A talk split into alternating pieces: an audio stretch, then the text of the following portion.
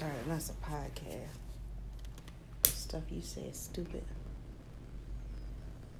Are you recording now? I don't know where it's going. Huh?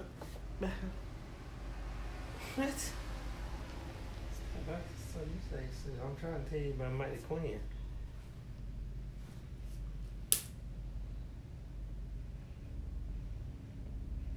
I said there's never been an all Rastafarian movie. And you didn't say anything, and I said, oh, nah, I know, it, it was one. I said, Mighty Quinn. I said, you seen Mighty Quinn? You said, no. I'm telling the conversation we had. The Mighty Queen. And then I The said, medicine woman? no, the Mighty, Mighty Quinn. Queen is the medicine No. woman. Denzel Washington and Robin Townsend played in a movie called Mighty Quinn.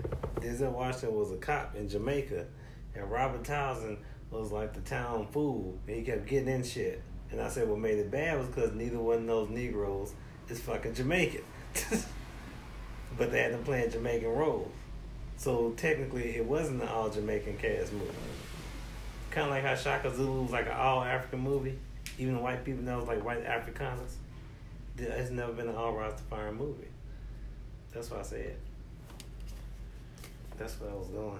Well, where did Mighty Joe Young come from? You said that dumb shit.